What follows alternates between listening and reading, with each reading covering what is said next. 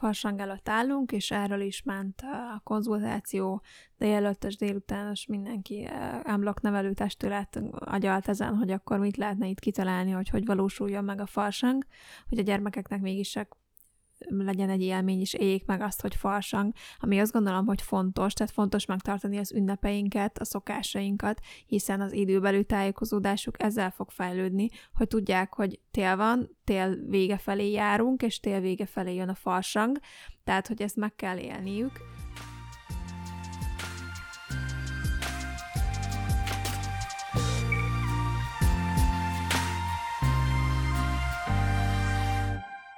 Sziasztok! Ez itt az Egy gyógypedagógus gondolatai című podcast sorozat.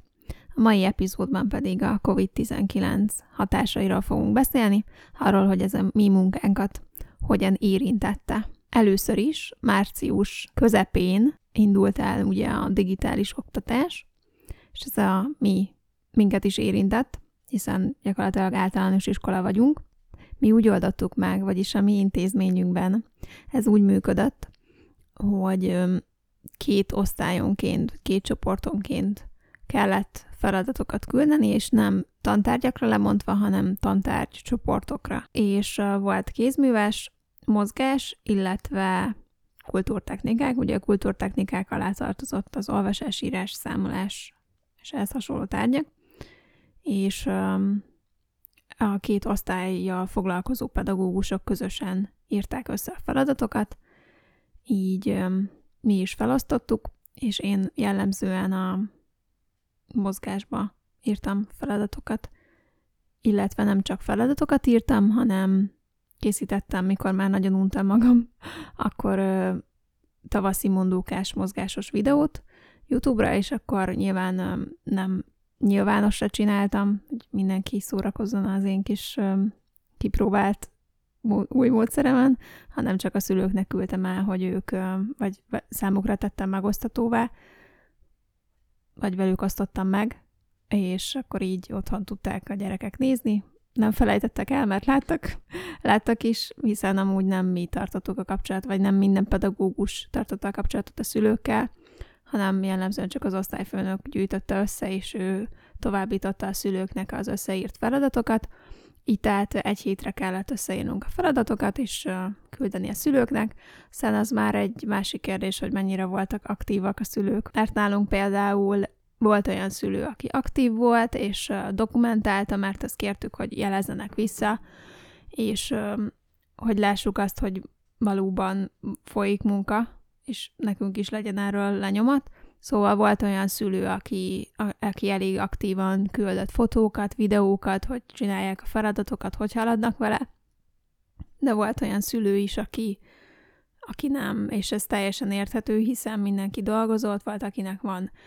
volt másik iskolás gyermeke, és hát mégiscsak ez gyógypedagógia, tehát hogy azért ez nem olyan egyszerű, hogy akkor leülök a, a gyermekemmel, és akkor csinálom a feladatokat. Fanni, nektek milyen tapasztalataitok voltak ezzel kapcsolatban? Igen, köszönöm szépen, sziasztok! Nekünk is elég változatos tapasztalataink vannak azzal kapcsolatban, hogy a szülők hogyan tudtak ezzel a helyzettel megbirkózni. Nálunk, ami nagyon jellemző volt, hogy nincsen otthon számítógép, illetve nem tudnak nyomtatni. Általában telefonról tudtuk tartani a kapcsolatot, illetve Facebookon keresztül okostelefonnal, ami nagyon megnehezítette a feladatok összeállítását, illetve a kiküldését illetve ahol ugye több testvér van, illetve többségi iskolákba járnak a testvérek, ott azért nyilván prioritás volt az, hogy laptopot, számítógépet elsősorban ők használják, illetve főleg, hogyha a szülők még home office-ban is dolgoztak, akkor hát különösen kevés idő jutott arra, hogy a, a mi diákjainkkal végezzenek feladatokat. Igen, és itt fontos megemlíteni, hogy egy hátrányos helyzetű családnál nem feltétlenül várhatjuk el, hogy ők pikpak átálljanak digitális oktatásra, és azért a mi gyermekeink között is nyilván akadnak ilyenek, így, így ez mondjuk megnehezíti, hogyha nincsen internet elérés, vagy nincsen olyan eszköz. Hiába küldünk mi online feladatokat, hiszen azért vannak erre használható oldalak, hogyha ők nem tudják ezt használni, mert nincsen számítógép, vagy nincsen tablet. Azért mondjuk ha egy okostelefon is van, az már a mi gyerekeinknek jellemzően kicsi felület, tehát nem, fog, nem alkalmas arra, hogy ők azon bármilyen feladatot, feladatot elvégezzenek, hogyha pedig nyomtathatót küldünk, akkor pedig igen, fennáll az a nehézség, hogy nincs nyomtató, vagy nincs lehetőség arra, hogy ő ezt kinyomtassa. Igen, illetve ugye a szülő a szülő, tehát módszertani kérdésekben nagyon sok segítséget igényeltek. Mi ugye szakiskolások vagyunk, tehát akkor voltunk tizedikesek, nagyon sok ilyen gyakorlati feladatra helyeztük a hangsúlyt, ilyen otthon besegítés, házi munkák, ilyesmik, és nagyon sokszor kellett, főleg a feladatokon túl olyan gyakorlati tanácsokat adni, hogy hogyan segíts a, a gyermeknek, vagy a tanulónak, hogy hogyan segítsd elő azt, hogy, hogy önállóan végezze, de segítségre szorul, és ne csináld meg helyette, meg kellett azt magyarázni, hogy ez több idő, várakozni kell, ki kell várni, amíg, amíg meg tudja csinálni, és türelmesnek kell lenni, tehát ö, sokszor ugye ez is probléma, hogy időszűkében nem hagyom, hogy akkor most nem tudom, ő bajlódjon a késsel villával, hogy felvágja a húst, de, de azért ez is fontos volt, hogy erre felhívjuk a figyelmet, hogy, hogy erre is szakítsunk időt. Igen, és az előbb rosszul mondtam, azt mondtam, hogy mozgás volt a, az egyik tantárcsoport, de az, az is ugye összefoglaló volt, összefoglalva volt így sok benne, tehát annak nem is csak mozgás, hanem mozgásjáték ének volt a tantárcsoport neve, és akkor nyilván értelmszerűen ezek a foglalkozások tartoztak alá, illetve az önkiszolgálás, és szerintem itt ez egy fontos szempont volt, hogyha már otthon vagyunk, otthoni környezetben, akkor az önkiszolgálásra mindenki oda tud figyelni, és ezért ezzel kapcsolatot tos feladatokat is ö, néhányszor küldtem. Én személy szerint, hogy akkor vegyen részt a gyermek a házi munkában, lehet az a takarítás, lehet az a főzés, nyilván mindig mást-mást emeltem ki. Ö, mozgással kapcsolatban is sokszor próbáltam olyan játékokat keresni, amik bent kivitelezhetők, olyan eszközökkel, amik minden háztartásban ott vannak, akár egy, építsenek egy akadálypályát, akár a bútorokból, vagy amikor már jobb idő volt, hiszen tavasz volt, ez a digitális oktatásos ö, időszak, akkor menjenek ki az udvarra, aki megteheti, nyilván karanténban volt mindenki, tehát a panelből nehezebb volt ezt megoldani, de többek az osztályomból, vagy az osztályunkból vidéken laknak, családi házban, ott, ott kértem, hogy menjenek ki az udvarra, és legyenek ott, és csak ennyi a kérés, hogy mozogjanak, legyenek a szabad levegőn, és játszanak. És ez a legfontosabb, hogy, hogy otthon vagyunk, persze fontos a fejlesztés, de, de a gyermek számára is ez otthoni környezet. És én tudok olyan iskolánkba járó autizmusban is érintett diákunkat, aki egyáltalán nem volt hajlandó otthon feladatot csinálni, mert ő azt mondta, hogy tanulni az iskolában kell, és hát ezzel nem tudunk vitatkozni, tehát az is megfigyelhető néhány esetben, hogy nem is a,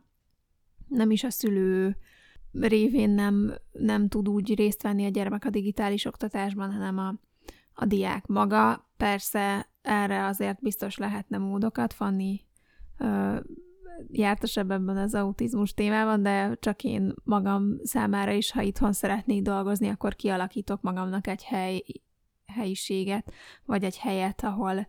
funkcionálisan végre tudom ezt hajtani. Fanni? Igen, alapvetően ugye ez nem csak autizmusra lehet jellemző, tehát a, az intellektuális képességzavarban érintett tanulóink is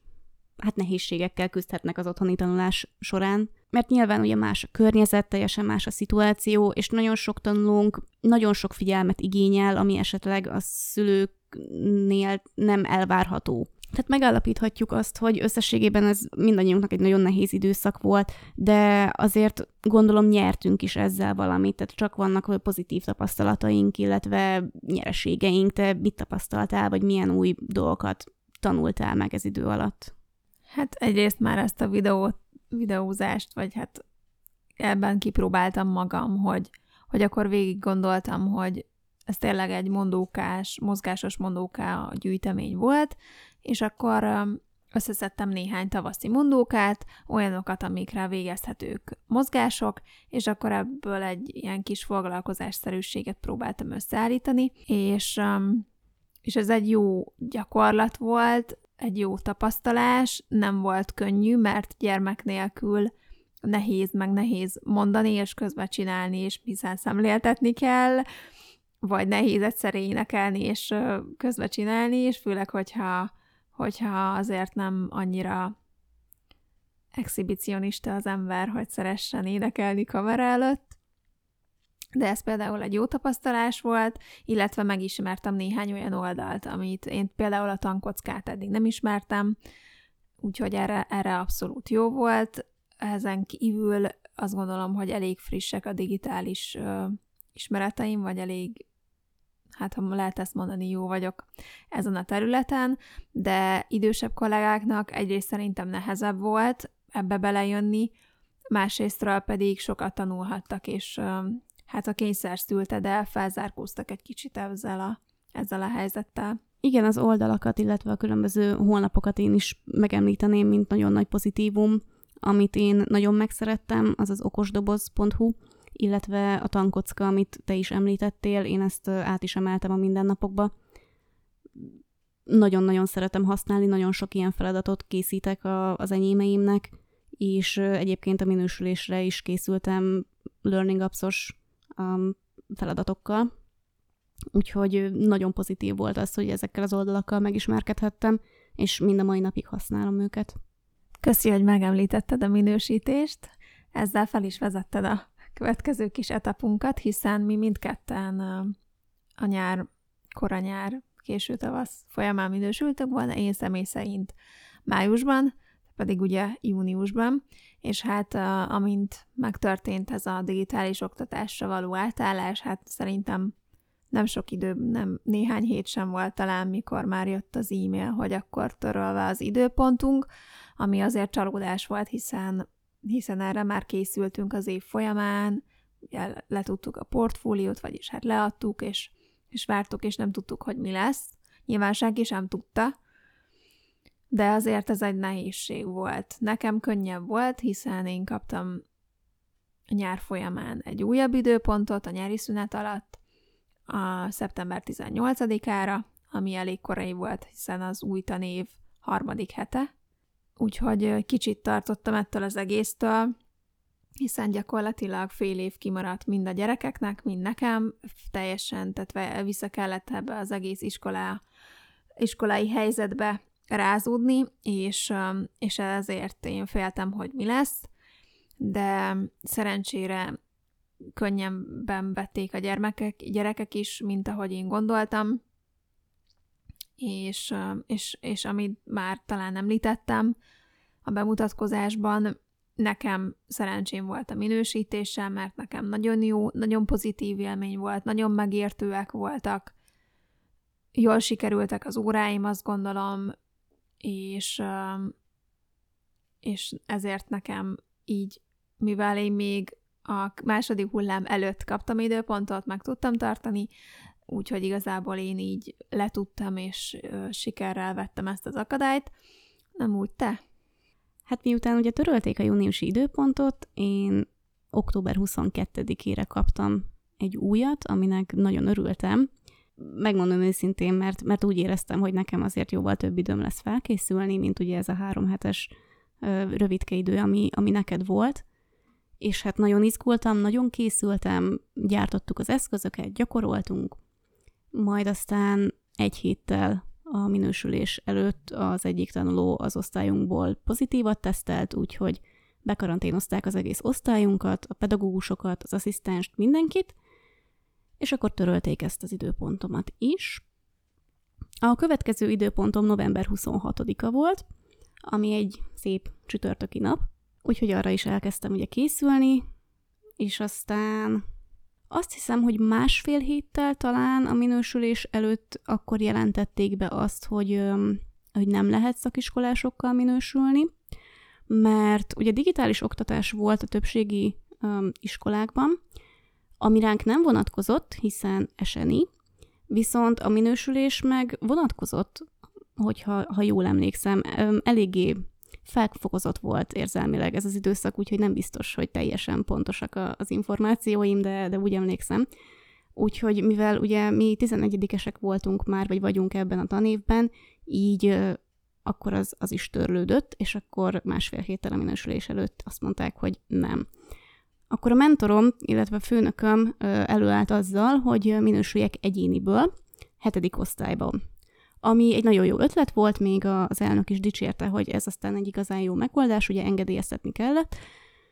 Viszont ez azzal járt másfél héttel a minősülés előtt, hiszen megtartották az időpontomat, hogy akkor, mivel egyéni fejlesztés, két foglalkozást kell ugyanúgy bemutatnom, de az egy tanulónál nagyon sok lenne, úgyhogy két tanulót kell választani. Úgyhogy újraírtam kettő darab tematikus tervet, újraírtam kettő darab foglalkozástervet, újra gyártottam az eszközöket, újraírtam kettő um, egyéni jellemzést, illetve ugye az egyéni fejlesztési tervüket kellett még átküldeni, ami már megvolt. Elkezdtünk gyakorolni, meg legyártottam az eszközöket, és ugye csütörtökön minősültem volna, és azon a héten hétfőn jelentették be, hogy hétfőtől kezdve mindenki digitálisan minősül, úgyhogy sztornó az egész, és mivel digitálisan lehet minősülni, így hát úgy döntöttünk, hogy akkor visszatérünk a csoportos foglalkozásokhoz,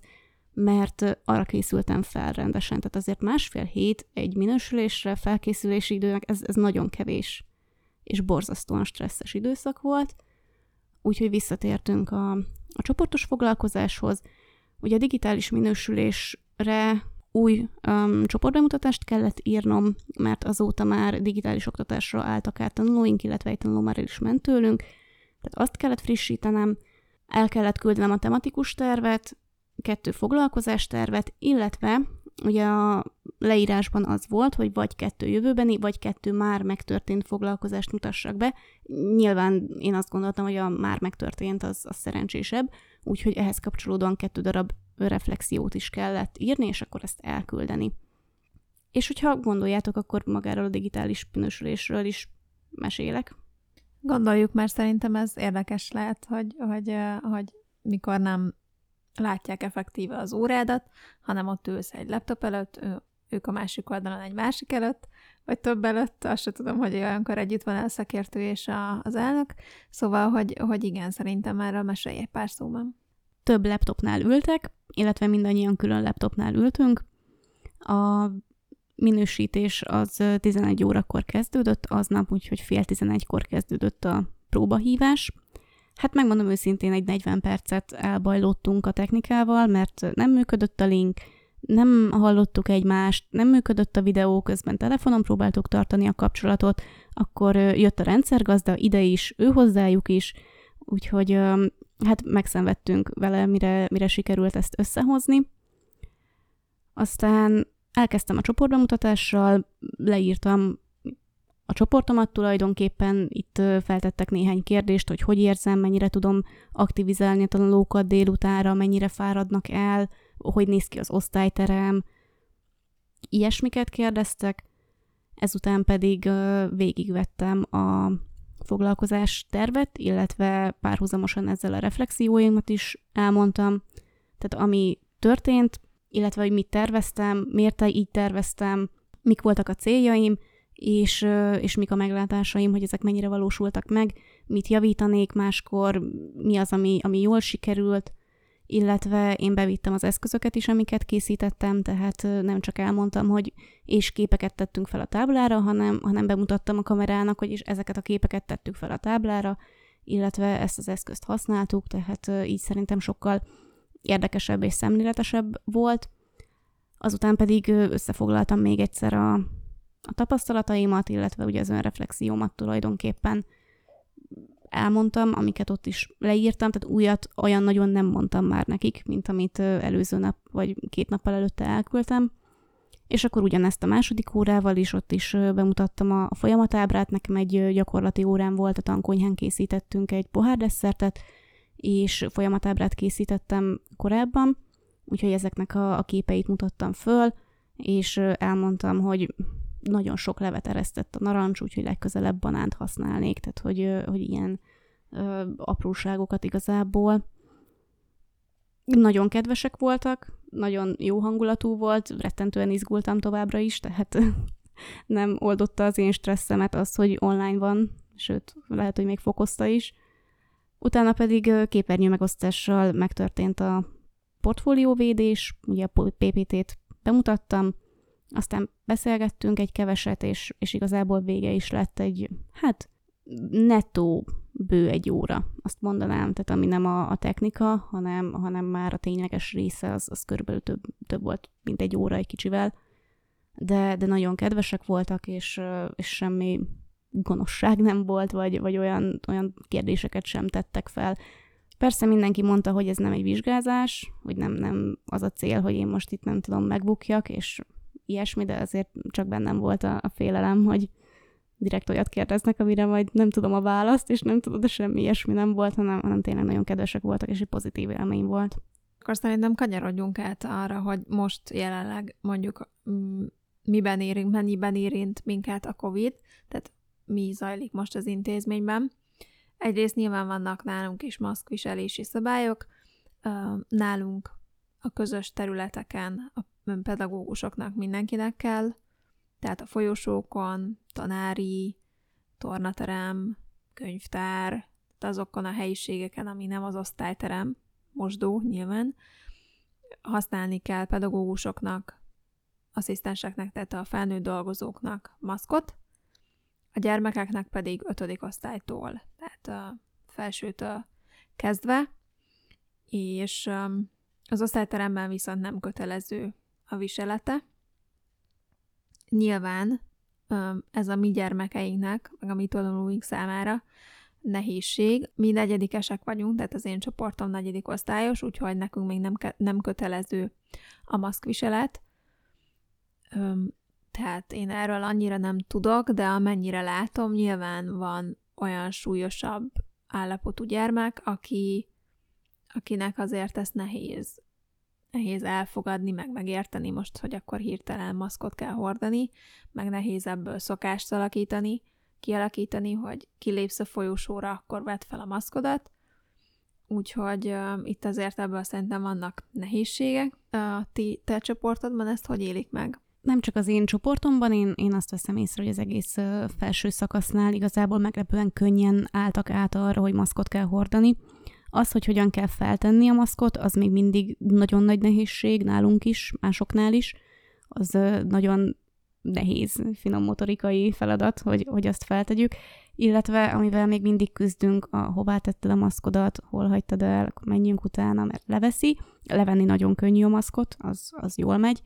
és, és mosdóban leveszi, ott hagyja, már nélküle jön vissza, akkor menni kell keresni, tehát ez, ezekből szokott adódni probléma hogy nem találjuk, hogy hová lett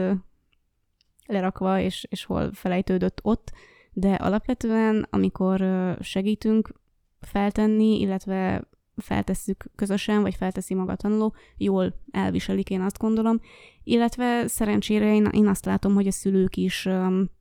alkalmazkodtak talán ehhez a helyzethez. A gyermekeinknek a maszkon túl nyilván a kézmosás és az ehhez tartozó rituál is nagyon fontos. Ez viszont a mi iskolánkban, meg azt gondolom, hogy a, ebben a populációban nem kell, hogy újdonság legyen, hiszen nagyon fontos hangsúlyt kell helyezni az önkiszolgálásra. Itt tehát nálunk minden mosdóhasználat után, minden étkezés előtt kézmosás, ott van a kis törölközője, most nem lehet törölközi, úgyhogy papírtörlő, de hogy abszolút és megvan ez egyébként a mosdókban nálunk alkával, tehát alternatív és augmentatív kommunikációs eszközzel, pontosabban a fázisképekkel erősítve, hogy mi a, mik a helyes szabályai vagy lépései a kézmosásnak, úgyhogy ezzel mondjuk ezzel a részével nem volt gond. A szülőket pedig szülők és egyéb külsős személyek nem jöhetnek be jelenleg az iskolába, tehát a portán várakoznak, és a portán pedig van egy gyermekfelügyelő, vagy kettő, forgalmasabb időben általában kettő, aki pedig hát rohangál az osztályok között, és viszi és hozza a hírt, hogy éppen kiért jöttek meg, mi felöltöztetjük, és kiküldjük a portára, vagy kikísérjük, és uh, itt egyébként ebben az időben tudunk találkozni összesen a szülőkkel, ebben a, nem tudom, nagyjából kettő darab percben, hogy akkor mit, hogy viselkedett a gyermek, van-e valami egyéb kérdés, Szóval azt gondolom, hogy ez egy kicsit úgy eltávolított minket, nem tudom, hogy te ezt hogy tapasztalod. Mi alapvetően én úgy látom, hogy sokkal többet kommunikálunk így már Facebookon, illetve sokkal gyakrabban felhívnak minket, de van olyan szülő, akivel, akivel valóban eltávolodtunk, illetve hát megritkult a kommunikáció. Még ha visszakanyarodhatok egy kicsit így a kézmosáshoz, ami Számunkra nagy nehézség a tedd a szád elé a kezed, hogyha köhögsz, meg hogyha tüsszögsz, tehát ezzel vírushelyzeten kívül is folyamatosan küzdünk, mert, mert nagyon nehéz. És az egyik kollégámtól tanultam egyébként egy nagyon jó felszólítást, hogy kapd el a hapcit. És, és ez nagyon vicces a gyerekek számára is, illetve a tanulók számára is, és, és nagyon megdicsérjük őket. Egyébként éppen a héten sikerült az egyik osztályon bejáró diáknak úgy köhögnie, hogy szája elé a kezét, és ú, nagyon ügyes vagy, és szépen szád elé a kezedet. És, és ez, a, ez a kapd el a hapcit, meg kapd el a köhögést, ez, ez annyira szerintem nagyon bulis tanítási mód, hogy, hogy, hogy ezt így elsajátítassuk. Ez tényleg jó, azt én is bevetem. ez nálunk is nehézség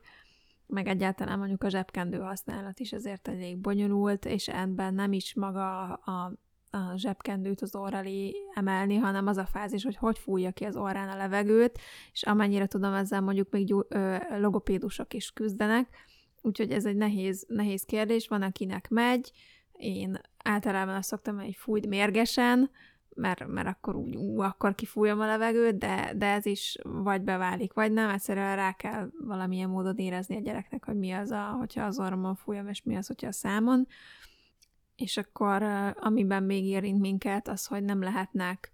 szakkörök, ahol a gyermekek keverednek, csoportbontás nincsen, tehát az osztályok maradnak dél, délután, és, és nincsenek nagy keveredések, illetve nálunk ugye van kollégium, és mi már részt veszünk a kollégiumi délutáni szakkörökben is, és ott pedig a kollégiumi csoportok sem keverednek, hanem van egy beosztás, és akkor ez a csoport megy erre a szakkörre, ez a csoport arra a szakkörre. Eddig ugye itt volt fluktuáció, tehát a nagyobbak mondjuk már választhattak, hogy aznap melyik szakkörön szeretne részt venni. Itt jelen esetben ezt nem tudjuk sajnos megengedni magunknak, illetve nincsenek iskolai szintű rendezvényeink sem, így tehát elmaradt a közös karácsonyi betlehemezés, az adventi vásárunk, volt egy kiállítás, tehát mindenki, az adventi vásárunk egyébként úgy szokott kinézni az iskolában, hogy lucanapi vásár szokott lenni hivatalosan, és minden osztály készít három darab valamilyen kézműves, vagy három különfélét, nem csak tehát darabra lehet több is, nyilván, tehát hogyha minden gyerek elkészíti azt az egy típust, akkor nem három darab lesz, de hogy három különféle kézműves terméket, és akkor azt kiállítjuk, és, és talán 100 forintért darabját áruljuk, és akkor mindenki vehet magának, meg, meg akkor ez így megvan az élmény, hogy akkor egy ilyen kis karácsonyi vásár hangulat, de ez jelen esetben nem volt így, csak ki egy kiállítás lett tervezve, vagy szervezve, hogy összegyűjtöttük ugyanúgy, tehát ugyanúgy az osztályok elkészítették ezeket a kézműves termékeket, de nem volt ilyen vásári hangulat, hanem ki lett állítva, és akkor osztályonként egyesével meg tudták nézni az emberek. Azt azért szeretném hozzátenni, hogy itt nem a szülők biztosítják ezt a pénzt, amiből eddig lehetett vásárolniuk a tanulóknak, hanem azért ezt így mi adjuk nekik, és akkor arra költik a, a pénzüket, amire akarják, tehát hogy nem nincsen szó arról, hogy, hogy nem tudom, nehéz helyzetbe hozzunk akárkit is azzal, hogy, hogy most nem tudom, nem kapott pénzt, vagy nem engedhetik meg maguknak, illetve az iskolai szintű rendezvények annyiban módosultak nálunk, a, ami nem ilyen nagy csoportos, hanem, hanem mondjuk egy adventi kézműves, egy ö, szüreti bál, hogy ö, megpróbáltuk. Igen, amik ugye délutános programok. Igen, valóban a délutános programok, hogy megpróbáltuk őket osztályszintre levinni, tehát a, a csoportok tulajdonképpen nem találkoznak, hanem azokat a feladatokat, amiket egyébként is biztosítanánk a, a, az egész iskolának. Ezt most kiosztottuk az osztályokba, az iskola rádión szólt a zene, születi bálon is, illetve adventkor is, és így tudják az egyes osztályok, osztályokon belül megoldani ezeket. Tehát rossz, mert ugye nem találkoznak, így a szocializáció azért kissé sérül, illetve igen, de, de most ez sokkal fontosabb, azt gondolom, tehát priorizáltunk, és, és úgy döntöttünk, hogy nyilván nem, nem szeretnénk, hogyha minden elmaradna, hanem inkább így oldjuk meg, hogy akkor osztályon belül. Farsang előtt állunk, és erről is ment a konzultáció, de jelöltes délutános mindenki ámblok nevelő testület agyalt ezen, hogy akkor mit lehetne itt kitalálni, hogy hogy valósuljon meg a farsang, hogy a gyermekeknek mégis legyen egy élmény, és éljék meg azt, hogy farsang, ami azt gondolom, hogy fontos, tehát fontos megtartani az ünnepeinket, a szokásainkat, hiszen az időbeli tájékozódásuk ezzel fog fejlődni, hogy tudják, hogy tél van, tél vége felé járunk, és tél vége felé jön a farsang, tehát, hogy ezt meg kell élniük, így, hogy végül is az arra jutottunk, hogy minden osztály beöltözik, és, és ad elő valamit, amik, amelyet majd felveszünk, és akkor a szülőknek elküldjük a felvételt, illetve egymásnak is megmutatjuk, valamint szakaszonként, tehát nem az egész iskola, ugye ez nem is lehet, amennyire tudom, tehát ez most jelenleg törvényileg sem lehet, vagy legalábbis rendeletileg, de hogy, hogy akkor az alsó szakasz, a felső szakasz, a szakiskola, illetve a fejlesztő tagozat így szakaszonként nézi meg egymás produkcióit, tehát nem lesz az egész iskola egy helyen, egyszerre egy időben, mert az viszont pedig sok lenne, hogyha mindenki felvenni a saját produkciót, és mindenki végignézné, mert egészen más, hogyha élőben ott vagy, melletted mozognak, és melletted mutatják be az iskolatársaid a produkciókat, vagy hogyha be vagyok ültetve egy vetítő elé, és végig kell néznem mondjuk másfél óra hosszáig, tehát egy, a mi gyerekeink nem képesek arra, hogy, vagyis hát a legtöbbje nyilván vannak jobb képességűek, akik valószínűleg végig tudnák ülni, de, de a nagy többség, főleg a kicsik nem, nem tudnak ennyi ideig figyelni Úgyhogy, úgyhogy nálunk például ez így lesz megoldva, majd írjátok meg, kíváncsi vagyok, hogy nálatok vagy a ti intézményeitekben hogy zajlik a farsang, vagy egyáltalán lesz-e farsang. És akkor, ami még itt eszembe jutott, vagy ide még így kapcsolnám a jelenlegi helyzetet, hogy nyilván ö, értekezleteink sincsenek úgy megtartva, hogy ott ülünk egymás ö, nyakán, meg egy légtérben, mert maszkkal együtt sem ad az, az védettséget, és ezért már voltak COVID fertőzések az iskolában, úgyhogy, úgyhogy óvatosnak kell lennünk. Így online vannak az értekezleteink, jövő pénteken lesz például a fél évi értekezletünk, az is online, aktív kamera és mikrofon kapcsolattal, ami nyilván ami viszont a, a, itt is nem csak gyermek lehet hátrányos helyzetű, és nem mondom, hogy kollega hátrányos helyzetű, de lehetséges, hogy nincsen olyan digitális eszköze, tehát itt visszautalnék a digitális oktatásra is, hogy nem csak a hátrányos helyzet, nem csak a kor, vagy az, hogy valaki kevésbé jártas a digitális, a digitális területen, hanem az is, hogy esetleg nincsen, nem áll rendelkezésére eszköz, amiről ő ő küldjön feladatokat a diákoknak, tehát itt mind a két oldalról azért a feltételek nem biztos, hogy adottak voltak. Jelen helyzetben, ha valakinek nem áll rendelkezésére, mert mondjuk van egy szá- asztali számítógéped, de nincsen hozzá mikrofon és kamera, akkor, akkor az iskolában tud bekapcsolódni, és onnan fog tudni az értekezleten részt venni, de hogy a nagy többség az nyilván otthonról a saját saját eszközéről. És akkor én átkanyarodnék, most már elég hosszasan beszéltünk a saját tapasztalatainkról. Nem tudom, Fanni, még jut-e valami eszedbe? Hogyha nem, akkor szerintem kanyarodjunk rá arra, ha amiről, amiről ti írtatok, vagy amiket ti megéltetek, és köszönöm, hogy megosztottátok e- ismét velem a nehézségeket, vagy hogy hogyan érintett benneteket a COVID. Volt olyan, aki azt írta, hogy az államvizsga online zajlott otthon, a saját környezetben, tehát ezzel egy stressz faktor lement, vagy, vagy ö, kiesett, de nyilván emellett jöttek újabb és más típusú stresszfaktorok, hiszen a, egyáltalán a karantén és az, hogy be voltunk zárva, az, az mindenkit pszichésen nehezen érintett, de hogy ő elfogadta ezt a helyzetet, és hogy így összességében őt nem érte ez nehezen, és ez tök jó, és ennek nagyon örülünk. Aztán volt olyan, aki azt írta, hogy most kezdi az egyetemet, most kezdte el a gyógypedet, első éves, és hogy nem tudta megélni egyáltalán azt, hogy részt vegyen az órákon, illetve hogy nagyon kíváncsi lett volna a participatív oktatásra, ami ugye azt jelenti, hogy fogyatékossággal élő személyek is részt vesznek az oktatásban, tehát társelőadók általában, és um, erről nem igazán tudok mesélni, mert nekünk egy ilyen kurzusunk volt, abból is talán egy, egy vagy két olyan előadás, amikor um, egyébként értelmileg akadályozott személy vett részt az órán, és um, érdekes volt, de nem érzem azt, hogy annyira, annyival többet adott volna. Nyilván egy újabb alkalom, hogy találkozhattunk. Fogyatékossággal élő személlyel, illetve talán ez még abban az időszakban volt, amikor nem is jártunk még gyakorlatra, tehát olyan szempontból abszolút érdekes volt, de én megmondom őszintén, hogy nekem az akkor nem adott annyira sokat, illetve szomatón is most eszembe jut, hogy volt egy ehhez hasonló óra, ott nem volt konkrétan így kiemelve, hogy participatív oktatás, hanem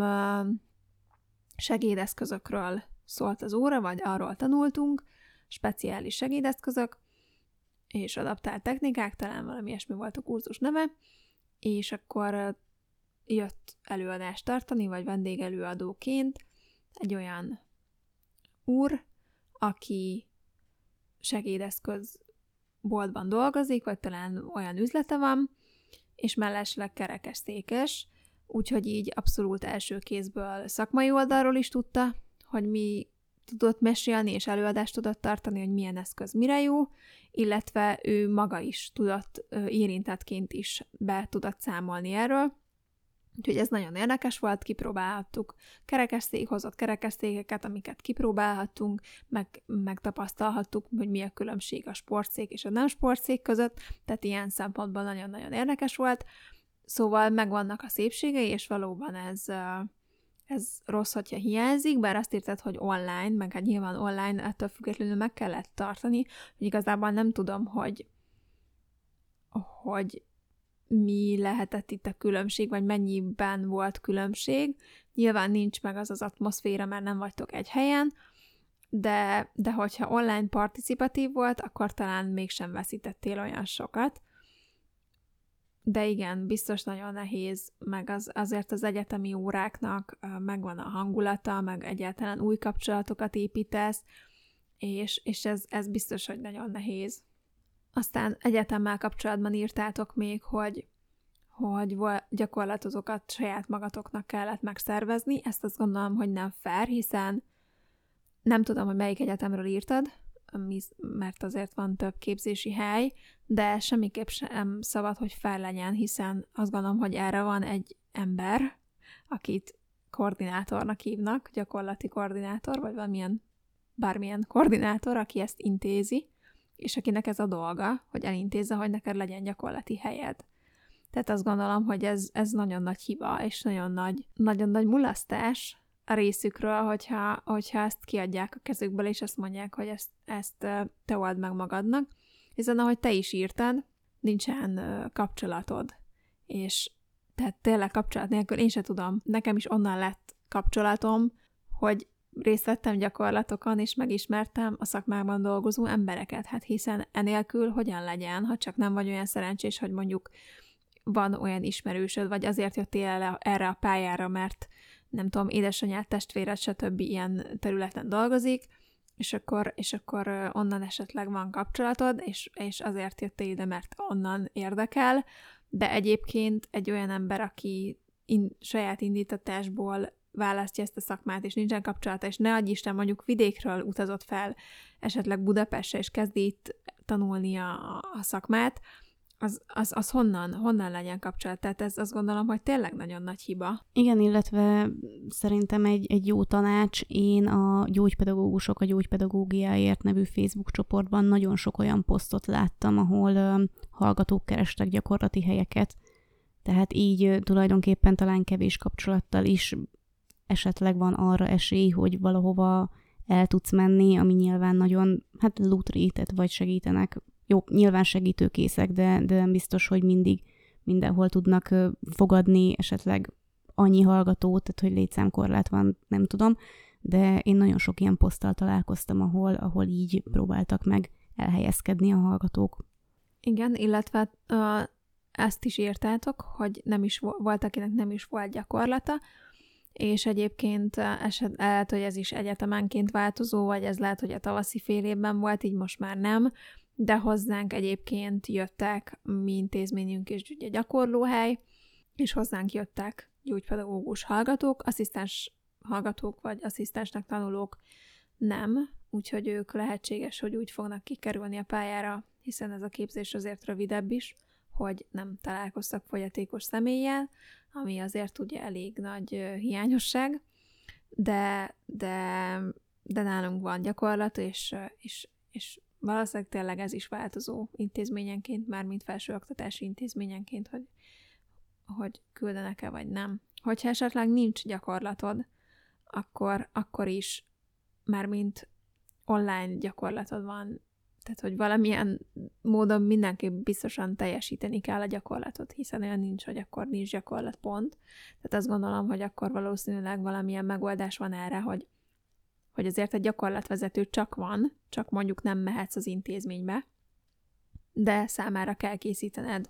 um, óraterveket, vagy stb. Minden esetre, ha van egy gyakorlatvezetőd, akitől tudsz kérdezni, akkor kérjél tőle csoportprofilt, vagy ha egyéniben dolgozik, akkor egyéni, egyéni profilt, foglalkozási tervet, mert ez a szakma, meg ez a gyakorlat lényege, hogy látsz egy csoportot, és arra tudsz te foglalkozást tervezni. Úgyhogy ilyen típusúakat nyilván, ha hospitálni nem tudsz, akkor pedig ezt, ezt tudod más nem tudsz tenni. Lehet, hogy a gyakorlatvezetőnek van videófelvételek korábbi óráiról, de ugye a személyiségi jogok miatt ezeket nem kérheted el, tehát, tehát ezt nem tudom mondani, de, de ezt tényleg, és kérdezzetek, és bármi kérdésetek van, kérdezzetek, mert ha van gyakorlatvezető, akkor ott tőle lehet, de mondom, sajnos nem vagyok tájékozott, úgyhogy lehet, hogy ne, egyáltalán nem így működik a rendszer. Én ezt tartanám logikusnak, úgyhogy ezt, ezért ezt tudom, ezt tudom tanácsolni. Ezt is írta valamelyik kötök, hogy az online oktatás pedig katasztrófa, hát ezt őszintén sajnálom. Fanni, te egyébként most mesterre jártál, vagyis hát neked is volt online képzésed, neked is katasztrófa volt? Én a harmadik fél évét végeztem a mesterképzésnek most, de nem államvizsgázok, illetve a szakdolgozat is még várat magára. Én megmondom őszintén, nem éltem meg annyira katasztrófának. Én arra emlékszem, hogy amikor azt mondta egy oktató, hogy be kéne menni, mert ez nagyon fontos kontaktóra, úgyhogy találkozzunk ott 80-an a teremben, akkor nagyon nagy volt a közfelháborodás, hogy miért nem lehet ezt inkább online megoldani. Én azt gondolom, hogy, hogy mi azért így megoldottuk. Tehát videó megosztással,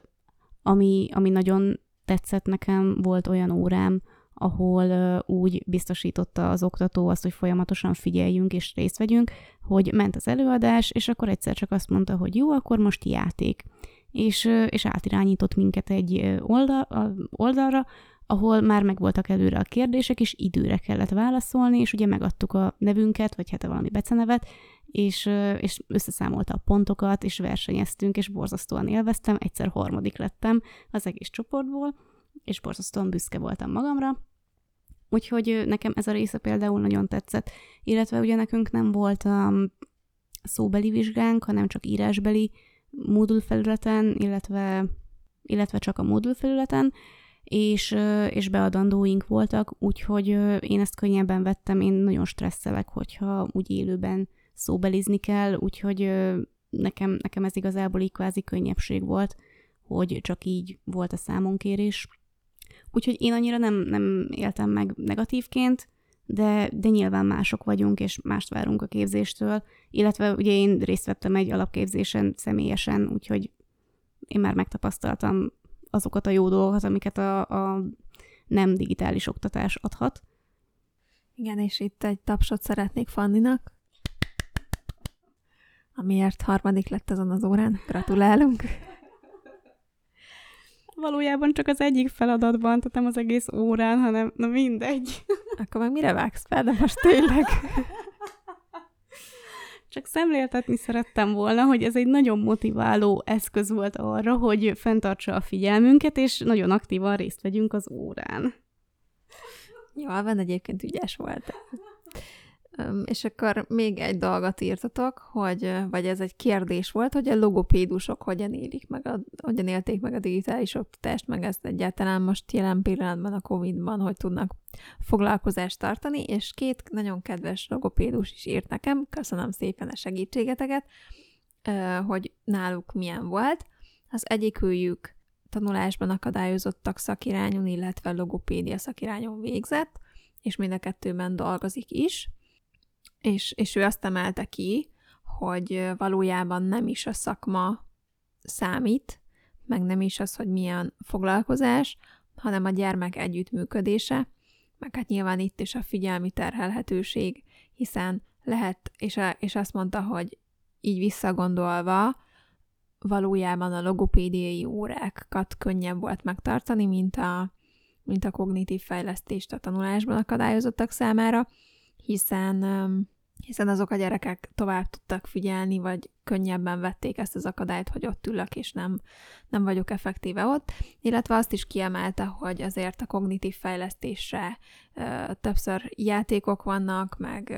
meg mindenféle eszközökkel szemlélteti, stb., még a logopédiai fejlesztéshez valójában nincsen más a szükség, mint a szánkra, meg a fülünkre, és hogy, és hogy ez mindig ott van, mindig kéznél van így, így azt mondta, hogy ez végül is nem volt abszolút neki nehézség, hogy jelen pillanatban hogy működik, azt mondta, hogy ő nem használ maszkot, nem idézek pontosan nem fél a vírustól, ezt nem jelenti, azt gondolom, meg, meg a szövegkörnyezetből azt vettem ki, nem jelenti azt, hogy, hogy, hogy nem követi az óvintézkedéseket, tehát azt mondta, hogy fertőtlenít mindig, meg kezet most meg, meg igyekszik megtartani a távolságot. Ettől függetlenül előfordulhat, hogy, hogy nem tudom, leköpi a gyermek, meg gondolom egy P betűnél P betű hang, bocsánat, tehát mondjuk bizonyos hangok kiadásánál, vagy egy hosszabb beregtetésnél gondolom elkerülhetetlen, hogy a nyálcseppek ott repkedjenek, azt mondta, hogy akkor is fertőtlenít, de én is a saját munkámból kiindulva sem, és azt gondolom, hogy a teremben én sem használok maszkot, és, és egyébként nehezíteni is, hiszen kell a mimika a gyermekeknek, a mi, gyerekeinknek főleg, és, és nem tudom egyszerűen a másfél métert tartani a gyermekeimtől, mert nem fognak rá figyelni, tehát lá, kell az a közvetlen közelség, kell az, hogy kvázi az arcába beszéljek, hogy, hogy eléggé figyelemfelkeltő legyek. Illetve nagyon sokszor szükség van arra, hogy fizikailag segítsük őket, tehát hogy ilyen fizikai promptokat adjunk, és, és elindítsam a kezét, megfogjam a kezét, együtt fogjuk meg, tehát hogy ezek a dolgok elengedhetetlenek. Így van, tehát azt gondolom, hogy, hogy, hogy teljesen megértem, hogyha azt mondja, hogy nem használ maszkot, meg, meg, meg közvetlenül, mert nem, nem lehet, és, és azt mondta, hogy mert hogy próbált ablakos maszkot is használni, próbált arcpajzsot is próbált, de hogy igazából az neki nagyon-nagyon gyorsan bepárásodott, így, így az nem vált be, úgyhogy ő most nem használ maszkot, így meg tudja tartani teljesen ugyanúgy a logopédiai foglalkozásokat, mint előtte és egy másik logopédus is írt nekem, ő is az ablakos maszkot, ő ezt emelte ki, hogy ő ezt használta. Egyébként ő most nem a szakmában dolgozik, de hogy ö, gyakorlaton, terepgyakorlaton logopédia helyen volt, és, ö, és hogy ott ők akkor azt használtak. Szóval ez is változó, látjátok, valakinek beválik, valakinek nem, mert egyébként láttam már a párásodásra különböző technikákat, de olvastam, hogy valahogy ez is csak átmeneti, szóval nehéz, igen, nehéz ezt megtalálni, de, de ezt mindenkinek ki kell tapasztalni, és nem szabad azt gondolom, hogy lelkérismeret furdalásunk legyen amiatt, mert végezzük a munkánkat normálisan. Tehát, hogyha én nem tudok úgy hatásosan és hatékonyan dolgozni, hogy rajtam van a maszk, akkor le kell vegyem. Nyilván val- valóban a folyosón, meg azokon a helyeken, ahol nem a fejlesztés maga történik, tehát ott, ott fel kell, hogy vegyem, de amint bemegyek egy olyan helyre, és leülök közvetlenül egy gyere, gyermekkel, és én azért általában kisebbekkel, illetve súlyosabb értelmi fogyatékossággal élő tanulókkal foglalkozom, így náluk abszolút muszáj levennem, tehát kell az, nem elég a szemkontaktus, szemmel nem lehet verni sem, és, és ö, ö, ez nyilván ez csak egy szófordulat volt, tehát hogy szemmel tanítani sem, csak azért mondom, mert Fanni így mindjárt meghal a nevetéstől, tehát, tehát azt gondolom, hogy ezt tényleg mindenkinek ki kell tapasztalnia, de hogy nem szabad, hogy emiatt lelkiismeretfordulásunk legyen. Nyilván sok szellőztetés, meg fertőtlenítés, meg kézmosás, meg mindent betartunk, és amint valamilyen tünetet észreveszünk, megyünk, és jelezzük, és tesztelünk, és, és már mindketten voltunk karanténban. Fanni biztosan bebizonyosodottan pozitív volt, én én nem tudom, én kontaktszemélyként voltam, és egyébként erről is lehetne beszélni, ugye digitál, az, az alatt is digitális oktatáson voltunk, illetve nem régiben egy másik kolléganőnk, illetve az ő egész osztálya került digitális, vagy hát karanténban is ennek révén digitális oktatásból, viszont ő beteg volt, tehát ő nem tudott digitálisan sem tanítani, így helyette kellett küldeni feladatokat, mivel ő délelőttös kolléganő, nem akarták a vezetőség, hogy más délelőttös vegye át az óráját, más délelőttös, aki bent van az intézményben, ő egy időben ne legyen már digitális oktatásra kiírva, mert hogy azért az elég érdekesen venné ki magát, így hát mi ö, közülünk délutánosok közül kértek meg, hogy küldjünk feladatot, nyilván ott is egyeztettünk kolléganővel, hogy hol tartanak tanmenet, stb. És, és ez is egy nagyon érdekes tapasztalás volt, hogy egy fel, felületesen ismert csoportnak küldjünk feladatokat, és egy olyan tananyagból, ami, ahol még egyébként ők most a hetedik osztályosok, tehát a hetedik osztály hol tart most a tanmenetben, és én mondjuk negyedik és délutánosként mit látok, és, és, és szóval ez nagyon érdekes volt, de örültem, hogy ezt elvállaltam, ezt a helyettesítést, mert, mert ebből is abszolút tanultam.